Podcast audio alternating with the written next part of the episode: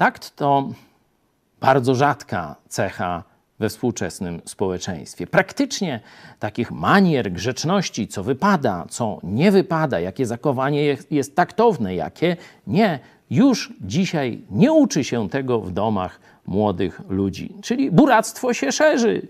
Nawet jak to się mówi, dobrze, dzień dobry, tam tylko mrukną coś pod nosem, nie umieją odpowiedzieć.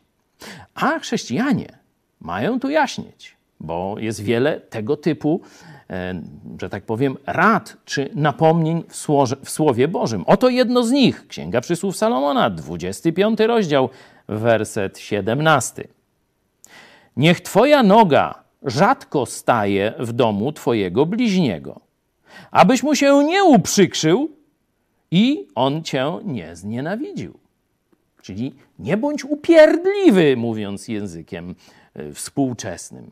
Nie możesz, że tak powiem, ciągle swojemu szefowi, komuś tam pastorowi i tak dalej zawracać głowę, bo po pewnym czasie, nawet kiedy jesteś fajny i mądrze mówisz, to ze względu na formę, na tę upierdliwość i brak taktu, będziesz przez niego, że tak powiem, znienawidzony, będzie uciekał od ciebie, będzie cię unikał i tak dalej, i tak dalej.